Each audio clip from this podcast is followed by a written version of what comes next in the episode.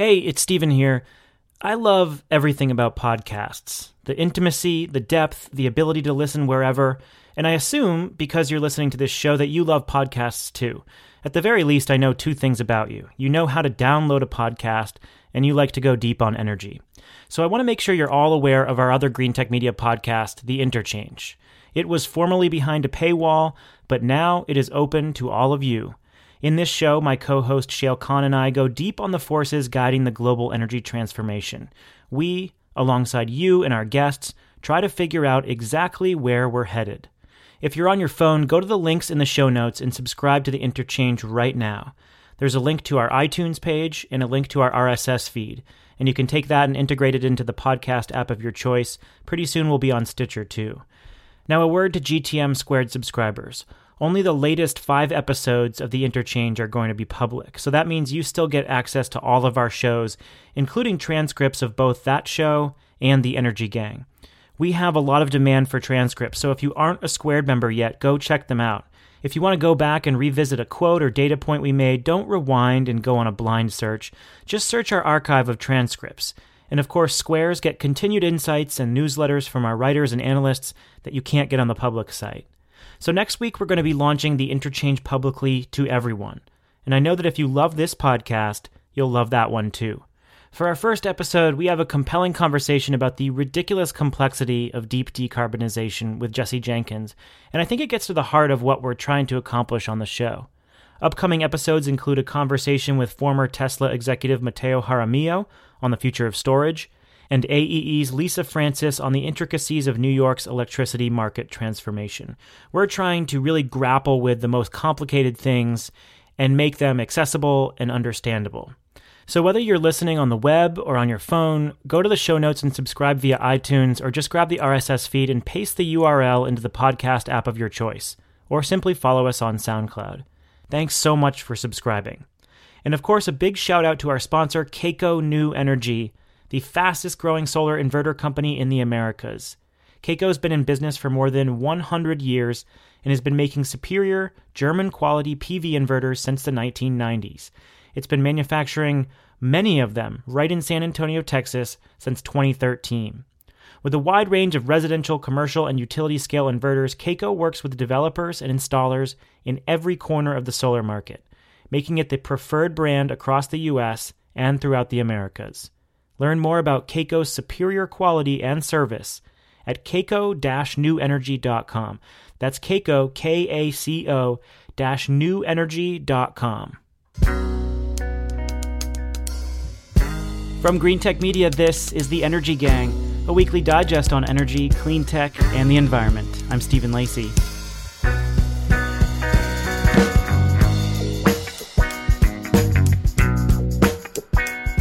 This week, we're talking Westinghouse. One of the most pivotal nuclear players has filed for bankruptcy protection. What does it mean for America's newest reactors that are already behind schedule and over budget? Then Brexit. Will the UK end its climate commitments now that it's officially leaving the European Union? Finally, a lesson in traffic control. What we can learn about driver behavior from highway crises in Georgia and Los Angeles. In Boston, welcome. I'm joined by Catherine Hamilton and Jigar Shah in Washington, D.C. and New York City, respectively. Catherine's a partner with 38 North Solutions. I sense a change in your voice, and that must mean that baseball season's here. Baseball season, and I finally made my way through S-Town so I could have time to prep for this show. I got both of you on that podcast. You both seem to like it, yeah? Yeah, definitely. I mean, I'm from the South, so I'm a big Flannery O'Connor fan, and it's kind of in that vein. Right. I've been saying that it feels like you're listening to an audiobook, like a Faulkner novel or something, rather than a traditional true crime podcast. Jigar Shah is the president of Generate Capital. He, I've sensed a change in his tone too, but that must be because he's got an appointment with his financial planner after this, which is decidedly not as cool as S-Town or baseball.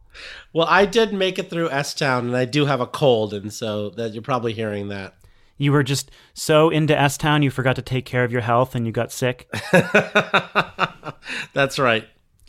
Well, I can think of things that are far, far less cool than all of those things, like Westinghouse's financial problems, Last week, the nuclear giant and electric industry pioneer filed for bankruptcy protection after problems at two nuclear projects in South Carolina and Georgia got way too big to handle. Toshiba, the Japanese parent corporation of Westinghouse, is writing off billions.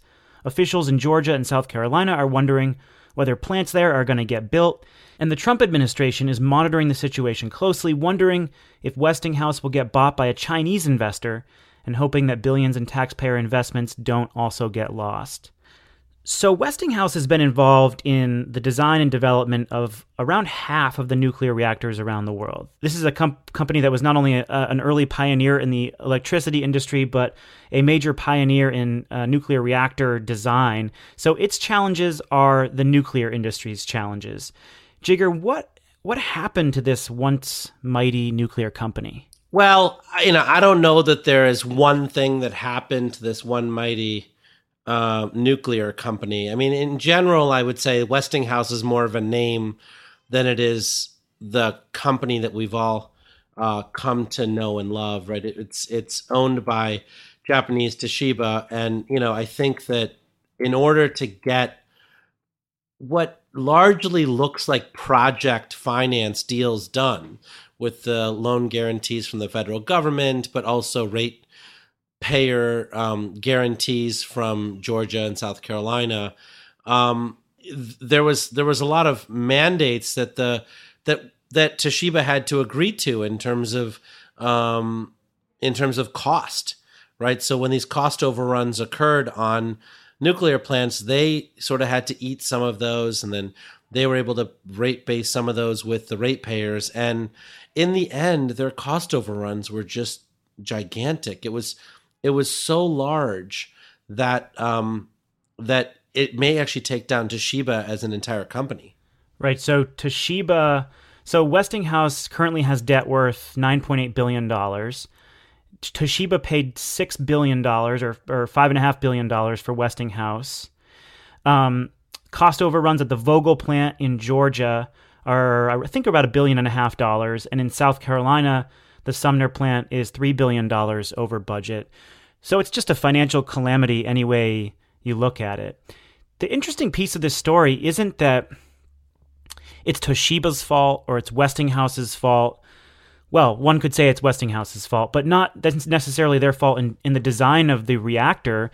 It appears to hinge on this one large contractor, the Shaw Group, that bought up a former engineering group that had experience in nuclear power plant development, but hadn't designed or built a plant in many decades. So essentially it was a shell of its former self.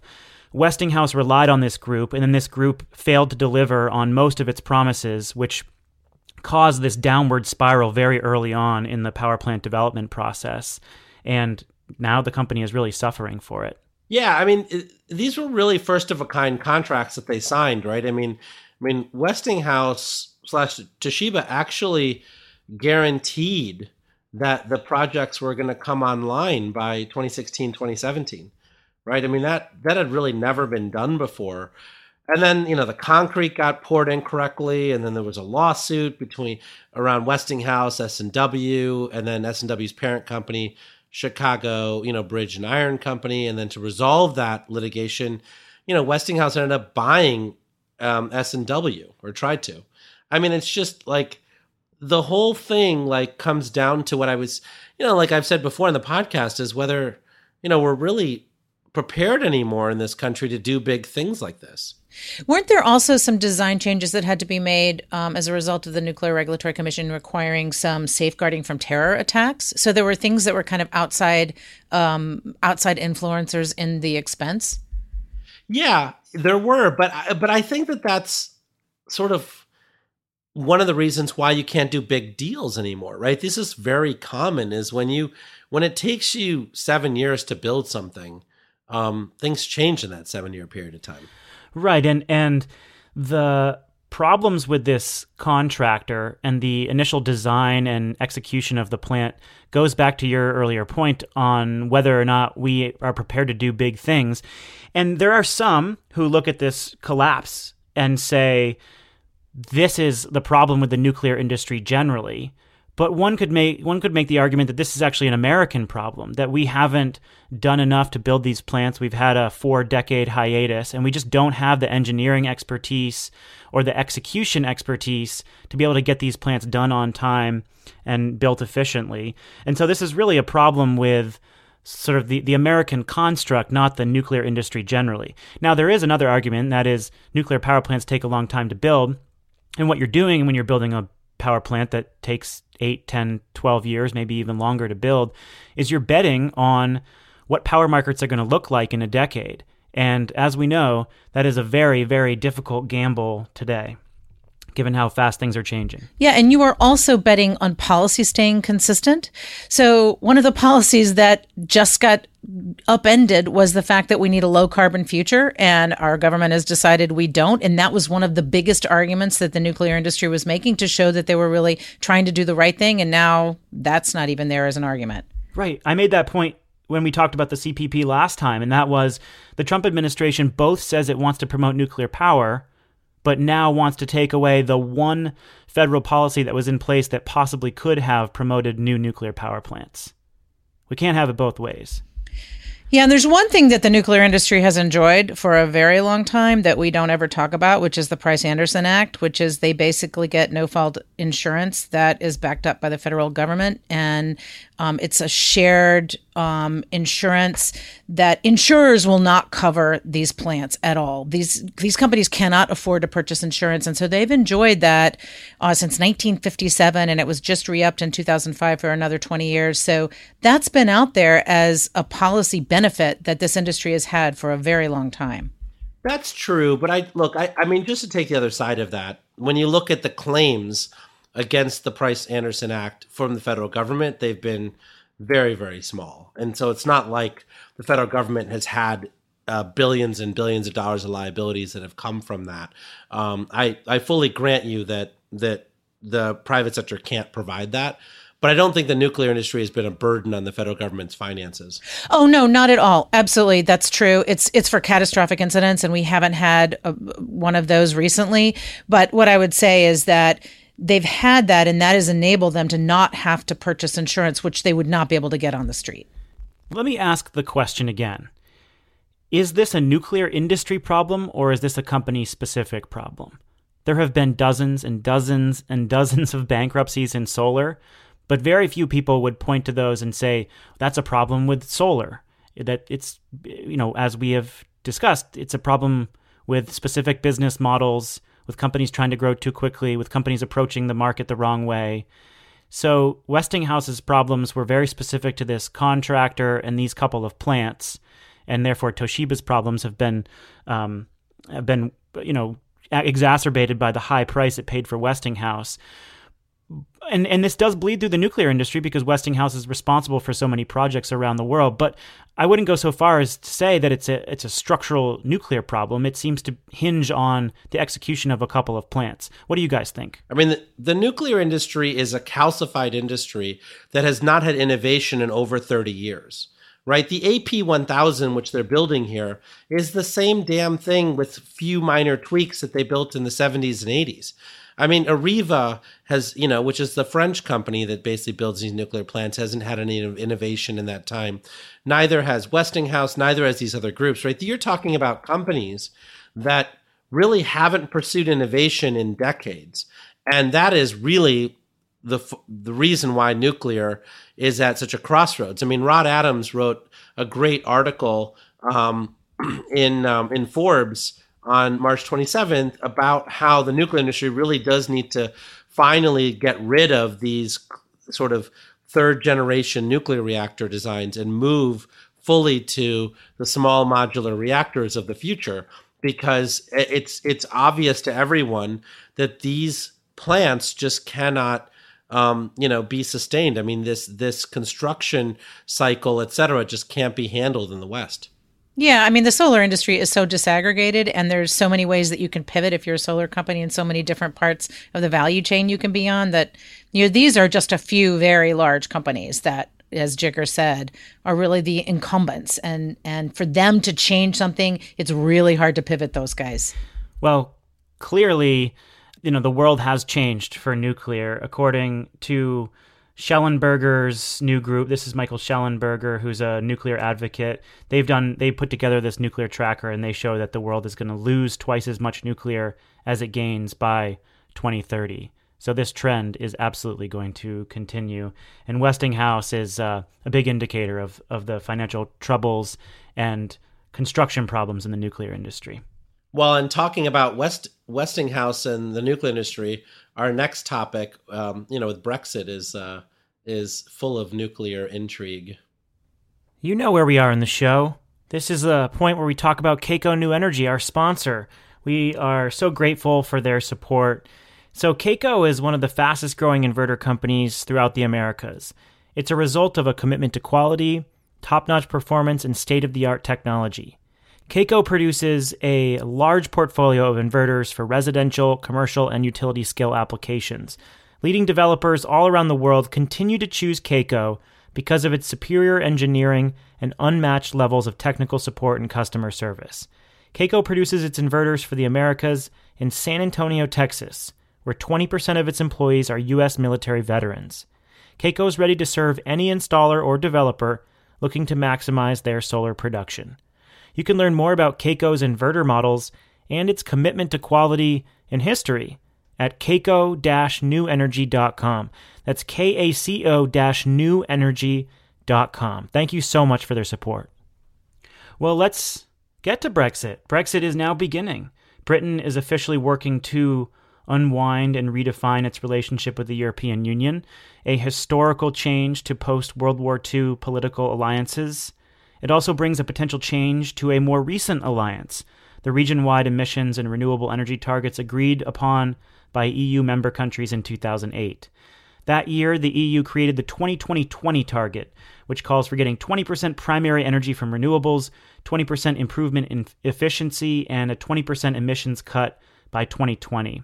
It later created this ridiculously ambitious target of an 80 to 95% emissions cut by 2050.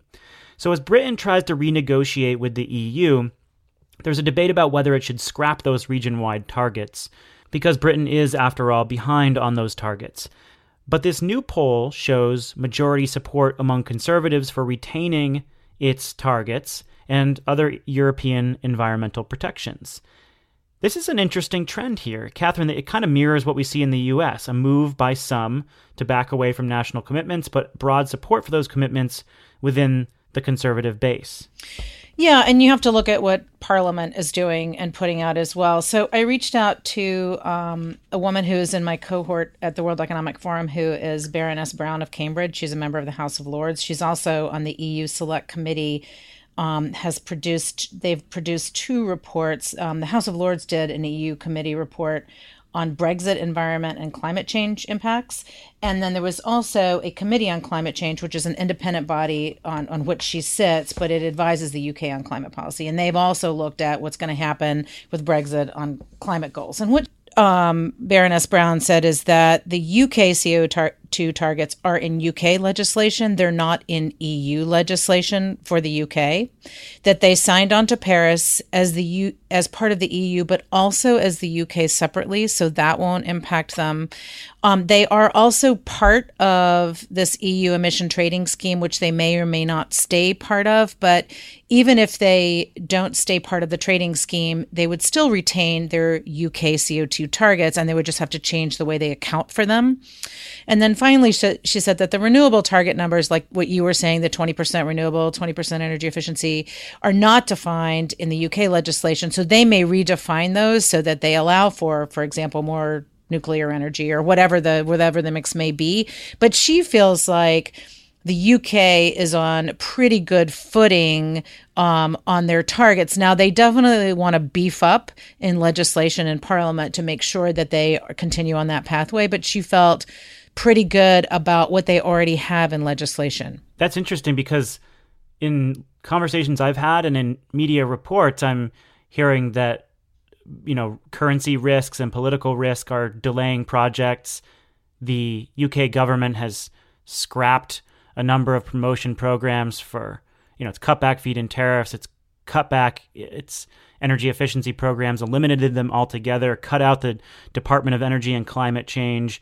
So the signals are really bad, and I'm actually kind of surprised to hear a more bullish take. Yeah, she really does feel strongly that the UK has been a really major influence on how the EU has conducted its policy, and that relationship is going to change. You know, they'll have to find other ways to influence the EU, but she was more concerned about EU legislation than she was about UK, and feels like they're going to be on a good path. Now, someone else I talked to there said that there were two things that were worrisome for them.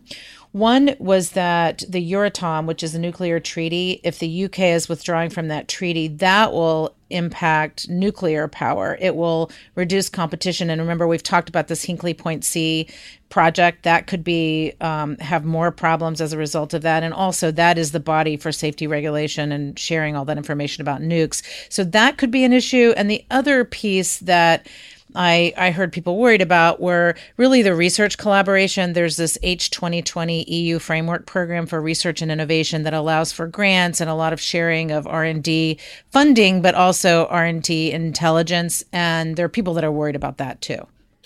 Well, so, you know, one of the biggest proponents of Brexit was Michael Liebrich at Bloomberg New Energy Finance. And, you know, he basically makes... I didn't realize he was a proponent. Oh, not just a proponent, like a vocal proponent who fought people publicly on Twitter over it. Jeez, I'm so plugged into energy Twitter. I'm surprised I missed all that. I think Michael is, trying to get an elected office in London one day. But you know, his point is basically similar to others around coal, right? That the UK has actually done really a remarkable job at shutting down a lot of their coal plants, in stark contrast to Germany, who has shut down their nuclear plants instead of shutting down their coal plants. And even though he's not for the Hinkley project because he thinks it's, you know, a lot of money that could have been spent more wisely, he really thinks the UK is already on track to decarbonizing faster than the rest of the EU, particularly Germany, at a much more affordable price. And so that, you know, it's good for the UK to separate itself. My own point of view is really more about, like, you know, how important it is to bring everyone along, right? I think that the Paris Agreement, but even in the United States, I mean, if California fully decarbonizes, but the rest of the country doesn't follow it, then that doesn't mean that the United States decarbonized. And so I worry that it's a very sort of, insular way of thinking, to just have your state, in this case, the UK, decarbonize without helping the rest of the continent decarbonize as well. Yeah, it's about burden sharing, really. The big question that needs to be answered during these negotiations is whether the UK will stay in or be allowed to stay in intraday power trading. And this is a really crucial trading scheme set up among EU member countries, and even countries that are not within the EU but are, you know, closely trading with the bloc, like Norway, for example. And that question still needs to be answered. Is the UK going to be involved in intraday power trading? Because if they are not, it certainly makes it harder for them to smooth out variability on the grid with increased renewables. Well, this is the same technical question we're asking in California, right? Because California believes that they may have to curtail some of their solar next year if they don't expand the pool, California ISO to include Oregon and, you know, some of the other broader Western grid. So yeah. My sense is that the technical answer will probably win the day for the UK there, as opposed to the political piece. Going back to my original setup point, I was really struck at the survey that just came out of conservative voters who said they wanted to keep in place EU quotas on efficiency, on renewable energy, on climate, on fishing, on standards on beaches and in bodies of water. 60% of conservative voters said that they accepted the scientific consensus on human-caused climate change. So regardless of what happens to policies in the short term, clearly there's still pretty broad political support for this, however it looks long term, whether or not there's increased collaboration with the EU or the UK just sets out on its own. Clearly, people still want this to happen, even though there's not clarity on how exactly it will happen. Yeah, it makes sense. I think the UK is not as energy efficient as Germany and some of the other players, so I wouldn't be surprised that people actually want it to be more energy efficient. I still, worry that I think having the UK's voice from the outside is not the same as having it from the inside. And so I do think that net, this is going to mean that some of the smartest and brightest folks out of the UK won't be as integrally part of the decarbonization effort of Europe, which will be a net loss. Let's go back to Georgia.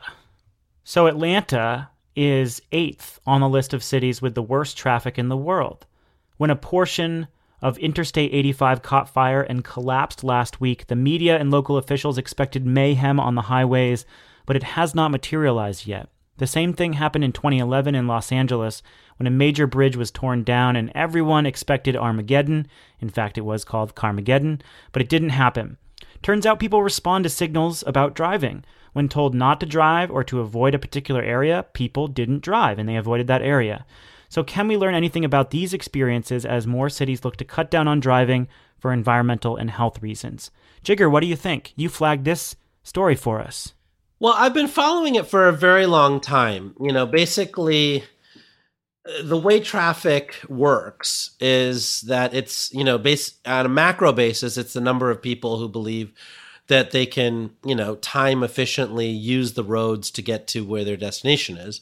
And then the other piece from a micro perspective, it's if drivers can switch lanes, then you don't get gridlock, right? So if you can keep 1.5 to 2 seconds of distance between you and the car ahead of you, then, so cars can get in and out of traffic, then you find that the traffic moves actually quite smoothly. I don't know of anyone who knows exactly what 1.25 seconds of distance looks like. It's a pretty large distance. It's something on the order of like 4 to 5, cars of distance. And so, so that folks can feel like they can cut in front of you and then cut out, right? But people don't want that to happen. And the reason I care about this so much is not because of the fascinating experiment which is being played out on the citizens of Atlanta right now. But it's more because I think that we are wasting gargantuan amounts of money on building new roads and extending, for traffic mitigation. It's amazing how often local townships, states, and the federal government say that we need to expand a road because more people are moving in, and therefore we need to expand a road. And it's so expensive to do so. I think it's so much cheaper, and I think what these studies are showing is that it's so much cheaper to do things that just change the psyche of the driver around, car sharing or HOV lanes or, figuring out mass transit in ways that are far more productive. Yeah, I reached out to Allie Kelly, who's the executive director of something called The Ray.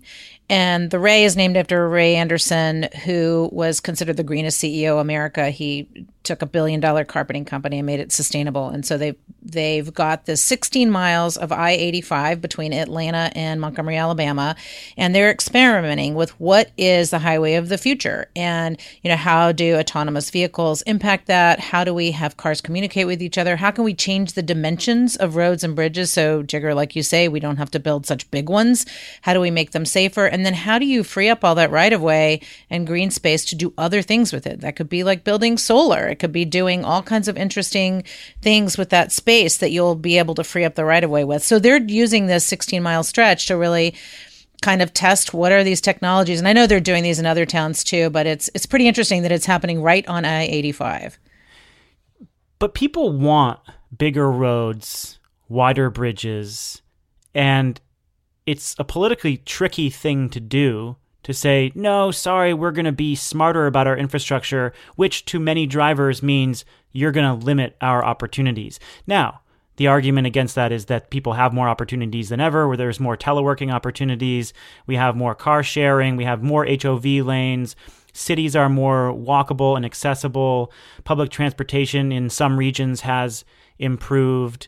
There are a whole host of options that we didn't have 20 or 30 years ago. However, when some people hear smart transportation planning, what they hear is you're limiting their options. And this just feels still very politically sticky, even though we have more options than ever. Oh, of course it's politically sticky. But I think that that you've got to look at this in the totality of infrastructure, right? So, you know, if you look at like the American Civil Engineering, Society of Civil Engineers report card, which they put out every year and always give us a D+. I don't know why they don't just give us an F, but whatever. They're saying we're like, you know, 2 trillion or 5 trillion or 8 trillion, depending on the numbers that they're quoting, behind on infrastructure. That same thing is true for the electricity grid, right? I mean, part of my argument for the electricity grid has always been that what we're offering on the smart grid and the grid edge and distributed generation is 90% cheaper than just building out new central generation power plants and new transmission lines and distribution lines and all sorts of other stuff like we did in the 1970s.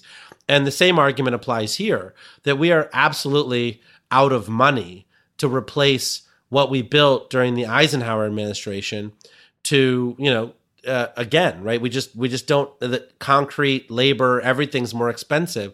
We have to find more cost-effective ways of moving people around, and we have those technologies, and they now need to start being deployed.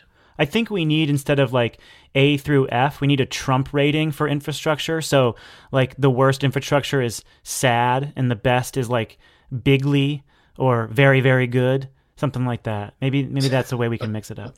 I like that. And I actually don't think people want bigger roads. I think they want roads that they can move faster on. Like, I don't care when I'm driving on the New Jersey Turnpike how many lanes there are, but I do care when it doesn't move. Yeah, I think that's exactly right. And I think that we have engineers that are, you know, and researchers that are really smart about how to make that happen. Some of those are very, very politically charged ideas, things like, you know, the changing tolls on these toll roads depending on traffic that you have on, like, what is that, Route 200 connector or something in Maryland, all the way to, you know, really figuring out how to get companies to sponsor buses for their employees, like Google and Facebook and a lot of other folks are doing. I mean, the Bay Area is filled with these solutions.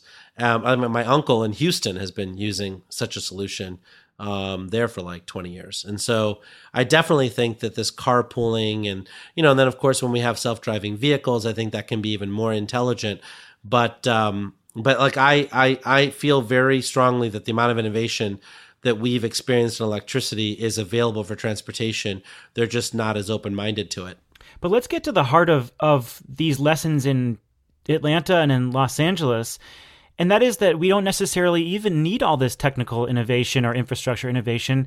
Market signals or communication signals, I should say, actually cause people to change behavior. So when local officials came out and said, avoid these areas, it's going to be hell, and the press reported on potential problems, and they put signs up on billboards and so forth, people responded and they stayed away. And then when they found out, for example, in Los Angeles in 2012, during the second weekend of construction of that bridge, that traffic wasn't as bad as everyone said it was going to be, more people came out onto the roads. But the most basic communication clearly causes people to change their behavior in a fairly big way. And I think we often assume that traffic is just sort of this static thing. It's unchanging. People's, particularly during the workday, people's patterns of behavior just don't change that much. And, you know, even with basic communication efforts, you can change that behavior. Yeah, but I don't think that's a permanent solution. Like, for instance... No, I don't think so either. No. Yeah, when Gray Davis was the governor of California and told everybody to shift their laundry to nighttime to help preserve the California grid, that worked for, you know, something on the order of 2 years, and then people went back to their old habits. And so I don't think people make these types of permanent switches, which is why we need to integrate the kind of technology we're talking about separately. I mean, everyone does check traffic before they go out, right? That's what Google Maps and Waze really is it predicts how long it's going to take you to get to your destination based on current traffic conditions that Google is monitoring with billions of data points. And it does not seem to really, shift traffic in a really big way. I don't think traffic times in terms of waiting has gone down because of that. So these public relations efforts are like the equivalent of Jimmy Carter saying, put on another sweater or turn down your thermostat. Exactly. A Christmas sweater in this case, an ugly Christmas sweater. And so, I really do think we have to have real city planning. And I think you see that with, Harriet Tregoning and the work she did in Washington, D.C. And then there's others in New York City that have realized that public space is actually more important than roads. And they've permanently shut down parts of the roadways to make them into public spaces for cafes and others, and have found that there's been no net negative impacts on traffic, but there has been huge positive impacts on air pollution and asthma rates and that kind of stuff. Atlanta was ground zero on this study during the Atlanta Olympics because they basically shut down all the highways during the Atlanta Olympics, and they found that emergency room visits for asthma went down by 90%+.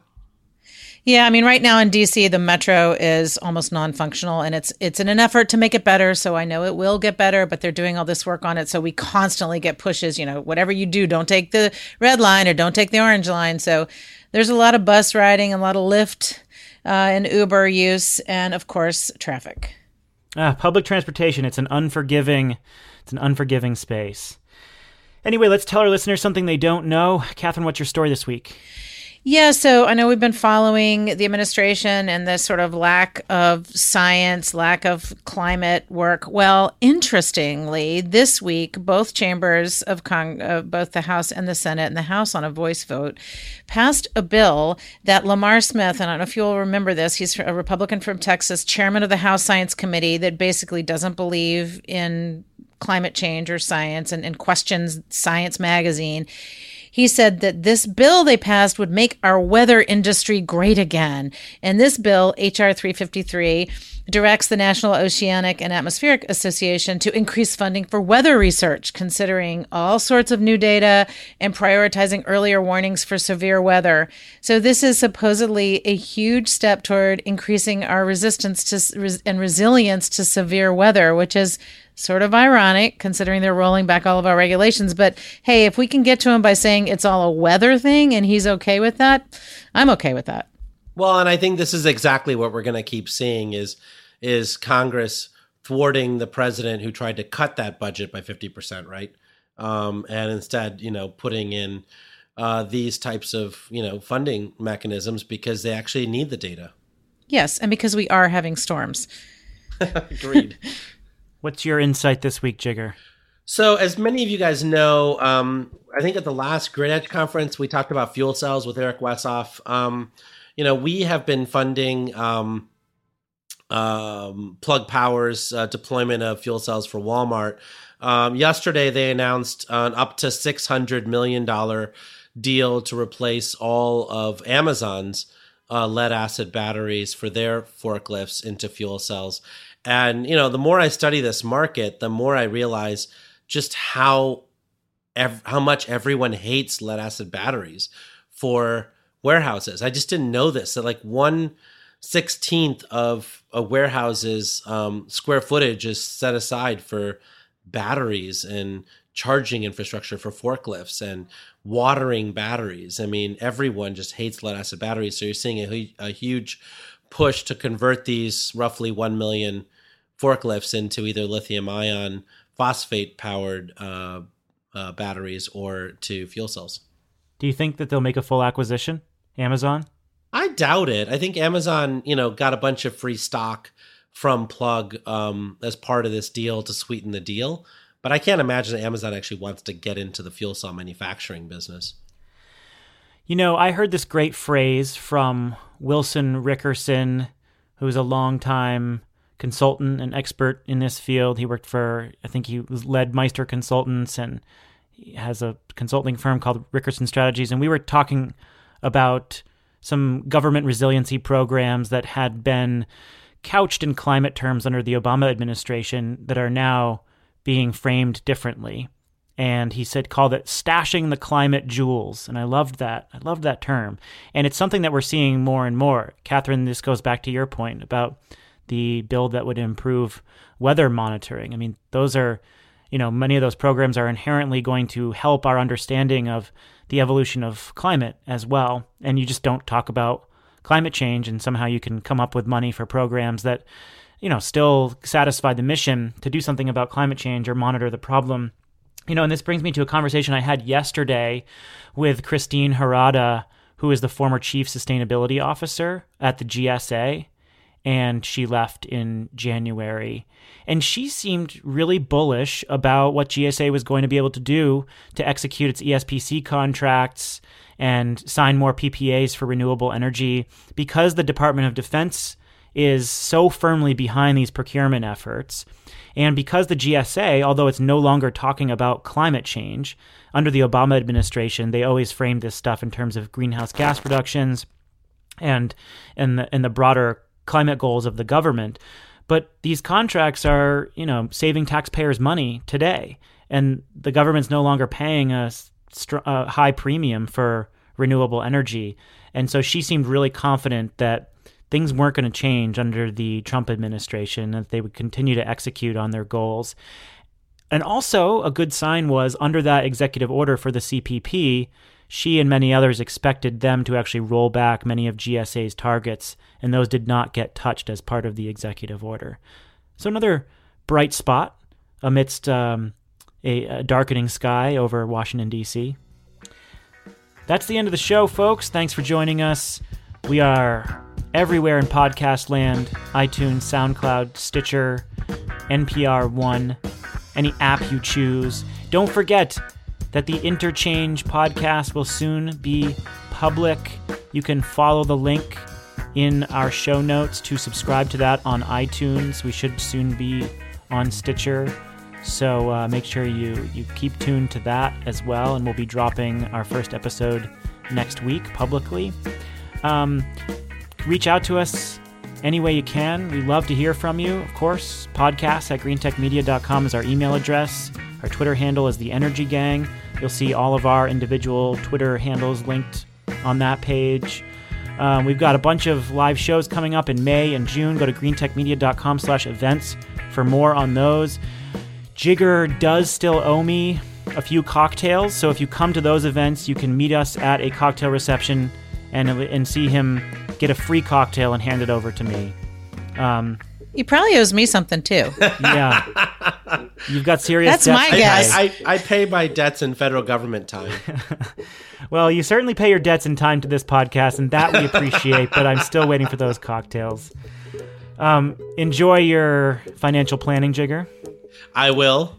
Catherine, happy baseball season. Thanks. With Catherine Hamilton and Jigger Shaw, I'm Stephen Lacey, and this is The Energy Gang, a production of GreenTechMedia.com. We'll catch you next time.